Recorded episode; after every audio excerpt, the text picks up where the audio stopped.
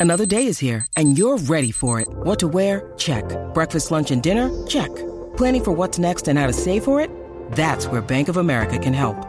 For your financial to-dos, Bank of America has experts ready to help get you closer to your goals. Get started at one of our local financial centers or 24-7 in our mobile banking app. Find a location near you at bankofamerica.com slash talk to us. What would you like the power to do?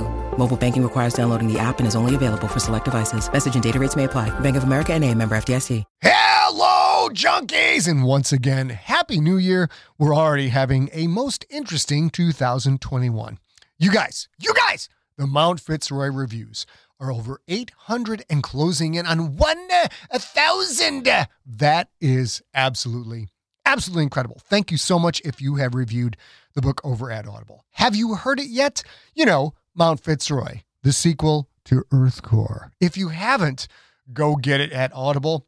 You can find that link at scottsigler.com slash Fitzroy, F-I-T-Z-R-O-Y, or just go search for Scott Sigler Fitzroy at Audible. If you have listened to it, haven't rated and reviewed yet, please go do that. We love it when you rate and review. That really helps things out. Plus, I want to get I want to get up to four figures, man. I want a thousand and counting. So get it.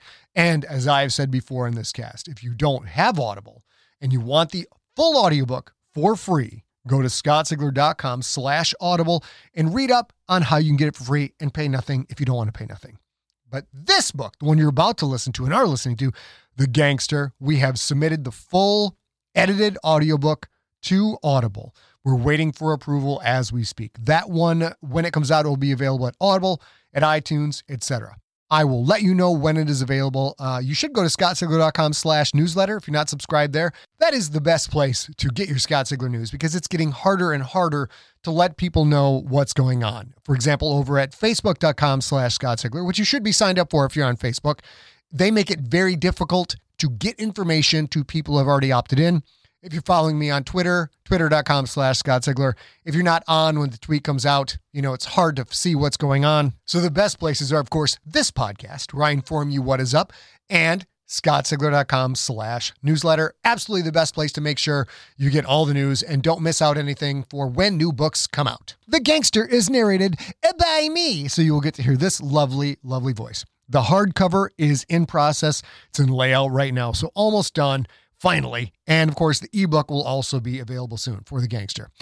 I am also closing in on the final copy edit of The Stone Wolves, the last GFL novella, and kind of uh, a Gemini twin with The Gangster. You'll, you're, you're going to need to get both of those eventually to get the full story, which is great because that's well over 300,000 words, both of them combined.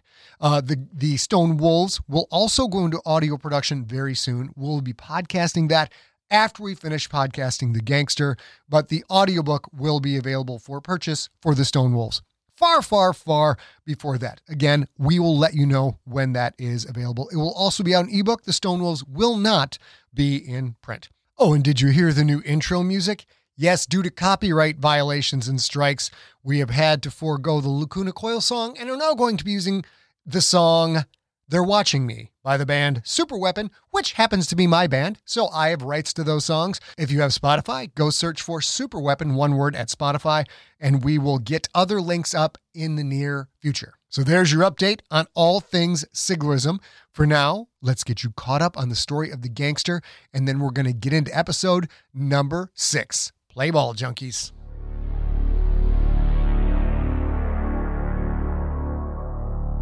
Previously on The Gangster. Hokor the Hook Chest, coach of the Ionath Krakens, was killed in an assassination attempt on Krakens quarterback Quentin Barnes. Hokor was the reason Barnes was signed to Ionath. Now Quentin and his teammates are trying to come to grips with the coach's passing. They are at the city of Harlan, Hokor's birthplace, for the funeral ceremony as the football world prepares to say goodbye to a legend.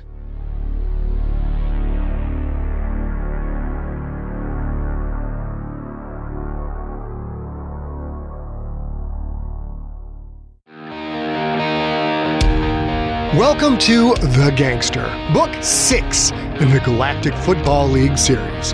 Written and performed by Scott Sigler. The Gangster is suitable for ages 12 and up and contains graphic violence. The Gangster is also available as a signed, numbered, limited edition hardcover while supplies last. To order, go to scottsigler.com slash store.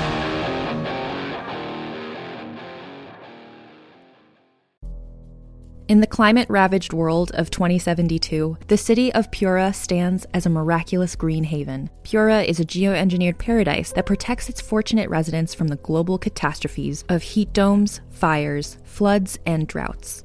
In a time when the world outside is unsafe, it's vital for Pura's existence that people rally behind the purpose of the city, and Demetria Lopez, head of the city's public relations, tirelessly promotes its idyllic image but when she stumbles on a dark secret that, if exposed, would be the downfall of Pura's existence, she must decide who and what she's willing to protect. From Wondery, the makers of Academy and Doctor Death, The Last City stars actors Rhea Seehorn, Jeannie Tirado, and Maury Sterling. Follow The Last City on the Wondery app or wherever you get your podcasts.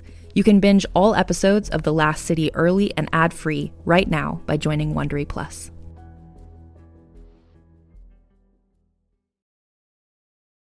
Look, Bumble knows you're exhausted by dating.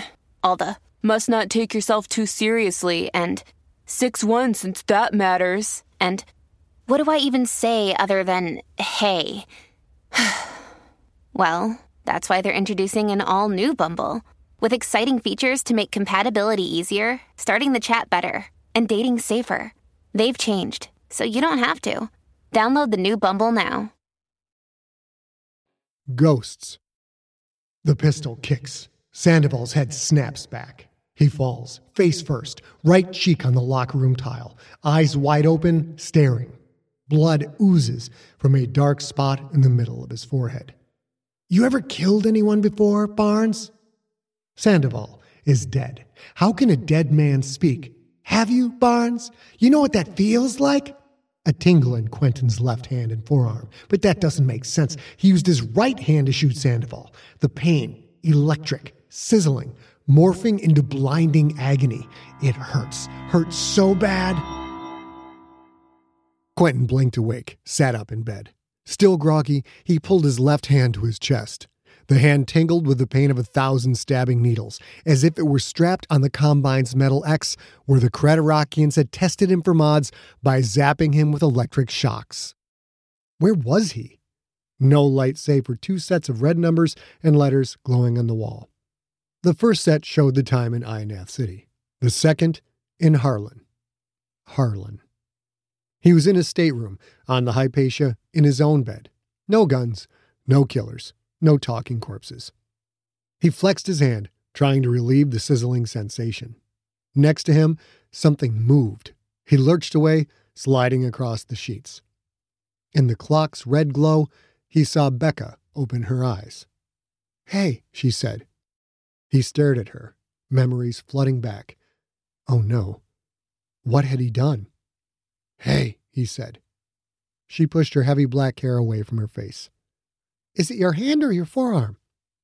His left hand still tingled with that horrid electric agony. Both, I guess, he said. Becca slid closer to him. Let me help. She took his hand, the blankets falling away from her. Quentin quickly looked off into the darkness. Her strong fingers worked his palm, the flesh between his knuckles. The pain ebbed slightly. That's that's great, he said. Other than the hand and arm pain, how is the future Mr. Rebecca Montagne this morning? A purr voice that had never been there before, like butter sprinkled with sugar. I'm, uh, I'm good. We, I mean, you and I. She massaged his forearm. Yeah, we did, don't you know? Becca smiled. You okay with that? Even in the faint red light, she looked so beautiful. He never wanted to lie to that face. To be honest, I'm not sure how I feel about it. She laughed. You might not be religious, but you're certainly devout in your own way. The first time can be kind of overwhelming. No judgment from her. Half the galaxy thought he'd slept with Somalia Midori. He had not, something that John and Juice still didn't believe. Quentin had liked Somalia, and she had wanted to sleep with him, but he hadn't been ready. Or more likely, because Somalia hadn't been the right one. Becca was. As she rubbed his hand, the ghostly tingling finally vanished. She gave a last squeeze. How's that? Better. He flexed his fingers, made a fist. Does it hurt like that every time you wake up? He fought back an instant lie. Footballers were supposed to be tough, were supposed to ignore pain. It was an unspoken code. But Becca was more than just a teammate. Yeah, he said. Not usually as bad as it did this time, but yeah. When else does it hurt? It's fine, mostly. It really only hurts if I pick something up the wrong way. Her lips pressed into a thin line. Or if you throw a football? Quentin didn't answer. Maybe he'd throw a ball after the solidity ceremony, and maybe, this time, it wouldn't hurt. But he knew better. His arm and hand looked normal. They weren't. She sat shoulder to shoulder with him. Okay, you've had a minute to think. Still feel guilty about last night? An awkward attempt to change the subject, but he was glad for it. Yeah, I do. She kissed his shoulder. With her fingertip, she lightly traced the word tattooed across Quentin's right pec, shuck, and the one on his left. You. Sometimes the ink made him feel ridiculous, a leftover from his days with the Micovi Raiders. He'd meant it as a persistent message to his teammates who looked down on him for being an orphan. Other times, the tattoo served as a reminder of not only how far he'd come, but of how much he'd changed as a person. It's understandable if you feel guilty, don't you know? Becca said. You waited a long time. I mean, hell, you didn't even hook up with Somalia shucking Midori, who might be the hottest human in existence. Unlike John and Ju, Becca took Quentin at his word. Had Becca been with John? Quentin didn't know. The two had dated, had even been engaged, technically, although that was more about John proposing in such a grand way that Becca hadn't felt comfortable turning him down. Had they slept together? Quentin decided he didn't care. He was with her now, and she was with him. She would always be with him. Their futures were intertwined. Their pasts no longer mattered. You were pretty upset yesterday about Coach, Becca said. I know that won't go away, but do you feel any better? Coach was gone, as was Copewar and the others. Things were still messed up, so damn messed up, but all of that seemed less important. Only a touch, maybe, but it helped. I do, he said. It's weird, but I do. Good. Then do you still feel guilty about us? There had been so much death. Last night with Becca, that was about life. When he'd been hers, body and soul, he hadn't thought about anything but her. In truth, he hadn't thought at all. In that moment, he just was. A moment as pure as the light of a blazing star, as vast as the wonder of the ever expanding universe. In his heart, he knew he'd done nothing wrong, yet his upbringing refused to leave him be. The lingering shame made no sense. He wasn't a part of the purest church, never had been. So why was he haunted by the tenets of something he'd never believed in? Yes, he said, a little. She kissed his cheek. Then we'll just keep at it until that pesky guilt goes away. As they say, practice makes perfect. He felt his face flush. The dream that had woken him flashed through his thoughts, pushing out everything else. Sandoval's last words You ever killed anyone before, Barnes? You know what that feels like? Quentin now did. He'd killed the man who had killed Hokor. Coach. That flailing sense of loss welled up anew, ambushed him. He choked back a sudden sob. Hey, it's okay, Becca said. Just let it out, babe. Grief is normal. It's healthy. Maybe for other people, but not for him. It was time to box up his sadness, his pain, and set those emotions aside. The attack the violence, the shooting, the loss of Hokor, those things shadowed Quentin, but he would defeat them just like he defeated every other foe in his life. I'll be all right. She kissed his shoulder. Trust your girl on this one. Those feelings will come out sooner or later. All you're doing is kicking them down the road. When you can't bottle it up anymore, I'll be here for you. So will John and Ju and Janine, Ma, and all your teammates. Becca kissed his lips. We got you. He moved to kiss her back, flinched as a stab of fire shot from his hip down his leg. Oh, jeez, she said, as if she'd been the one to feel the pain. Your arm again? He shook his head. My hip. When did you hurt your hip? A good question. Sometime during last season, maybe on a sack, a scramble, a cheap shot after the whistle. In his five seasons with the Krakens, he'd taken hundreds of big hits, collisions so punishing they would have killed a normal sized human, yet he couldn't recall most of those impacts. I don't remember when I heard it. She pushed away from him, told the room to turn on the lights. He could see all of her. This time, he didn't look away. You know you can tell me anything, Becca said. I don't ask you about much because you'll come to me if you want to. But now, Quentin, I'm asking, where else do you hurt? More like, where didn't he hurt? He was used to pushing past pain, banishing it to a different part of his brain where it could be ignored. If you wanted to win, you had to accept pain. You had to play through it. Talking about his various boo boos wouldn't make them better, so why talk about them at all? But that look in her eyes. Becca wanted to know more about him. Always more. Sometimes my arm hurts where it got sewn up with a jersey stitcher.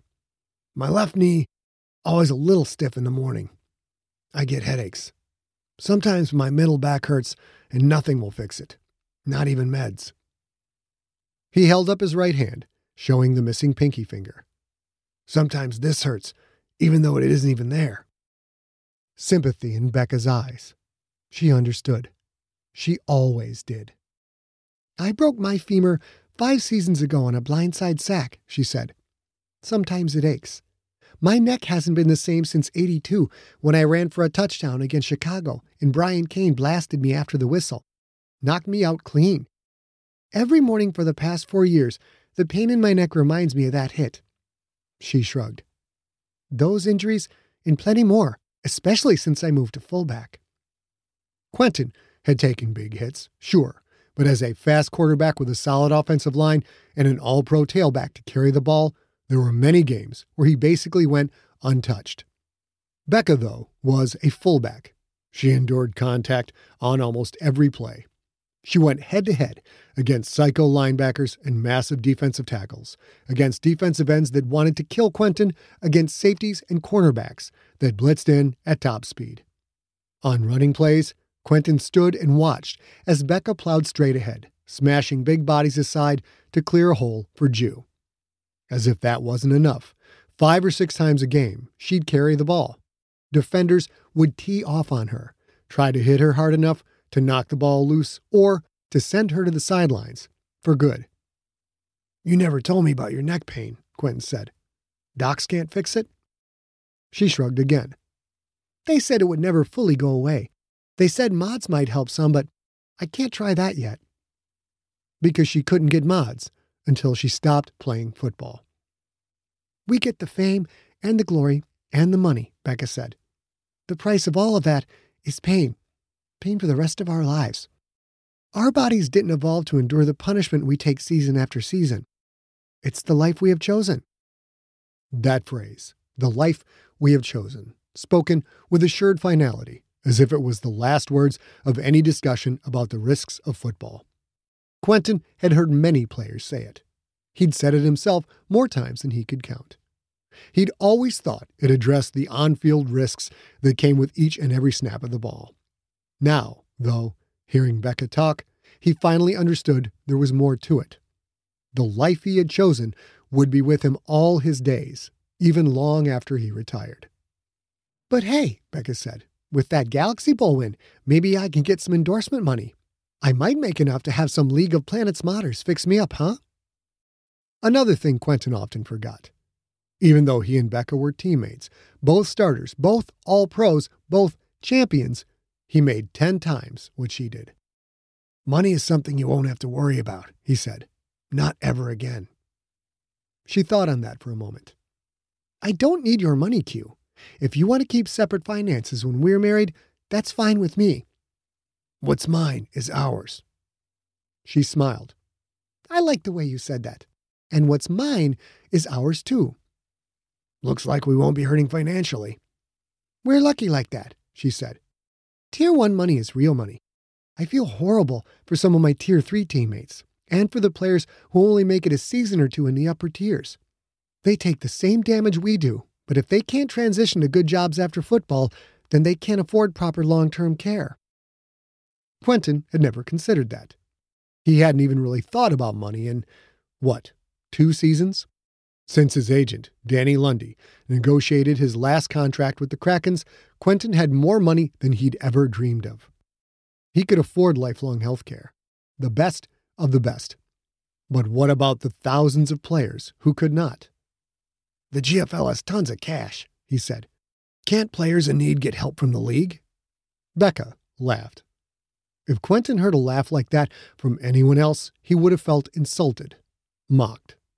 But from her, it was genuine delight at what she called his small town innocence, as if there was anything innocent about how he'd grown up.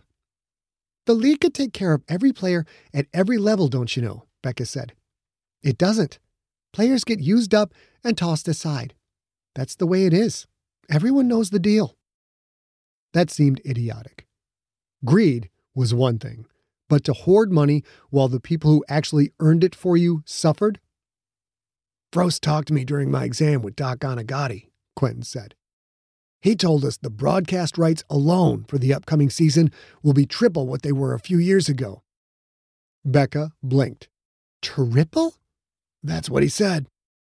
She let out a long, low whistle. Yeah, the league has money to burn, all right. Of course, the GFL is just a pass through corporation. Profits go straight into the owner's accounts. Owners who are wealthy beyond measure. Gredok, Anna Villani, Gloria Ogawa, J.T. Manis, all among the richest sentients in the galaxy. Players should get lifelong health care, Quentin said. Sentients like Gredok can afford that. Nothing we grunts can do to change it. Quentin thought of his old teammates on the Raiders. Tier 3 players in a backwater system that didn't have the same medical technology readily available to the League of Planets or the Planetary Union. Not that he cared about his former teammates, they had never really cared about him, but if they suffered injuries like his or Becca's, were there resources available to treat them? And if so, could they afford such care? Those players couldn't just punch over to Earth and visit Randall Hospital. The clinic. Becca's injury. Hey, Quentin said. Randall Hospital is supposed to be the best. We could have them check out your neck. Becca thought for a moment, nodded. Sure, why not? Maybe there's been some advancements or something. She slid off the bed. He watched her walk, watched the play of her shoulder muscles, watched the powerful thighs that drove her up and down the football field. She was an elite athlete, a pure physical force. She was his Valkyrie. Becca glanced at the red text on the wall.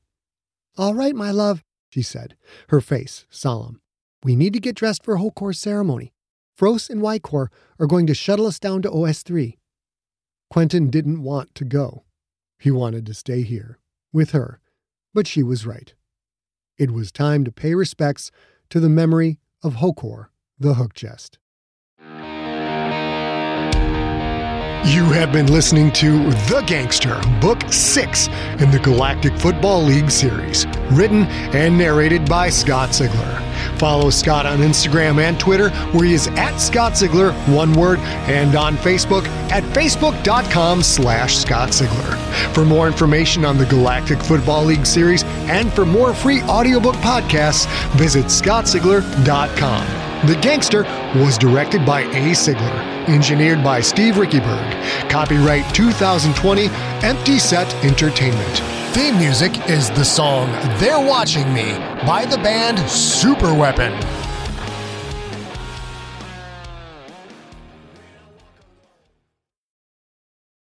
Greetings, adventurers. Today we're excited to introduce you to a new story Dark Dice, a horror podcast that blurs the line between actual play and audio drama where the story is determined by the roll of the dice. Six adventurers embark on a journey into the ruinous domain of the Nameless God. They will never be the same again. One of the players is not what they seem after a doppelganger, a creature that can assume the form and voice of whatever it kills, infiltrates the team. As the players are picked off and replaced one at a time, can they figure out who the monster is before it's too late? Can you? Here's a quick example of what our show sounds like. The uh, shambler with the jar of liquid inside of him. Soren Arkwright let loose an arrow that cracked the glass, passing through the spine of the creature. The shambler still managed to maintain its forward momentum, but stumbled as it eagerly tried to bite and swipe at Soren, landing near his feet. As Jeff Goldblum has now joined our cast, Dark Dice is available however you listen to podcasts.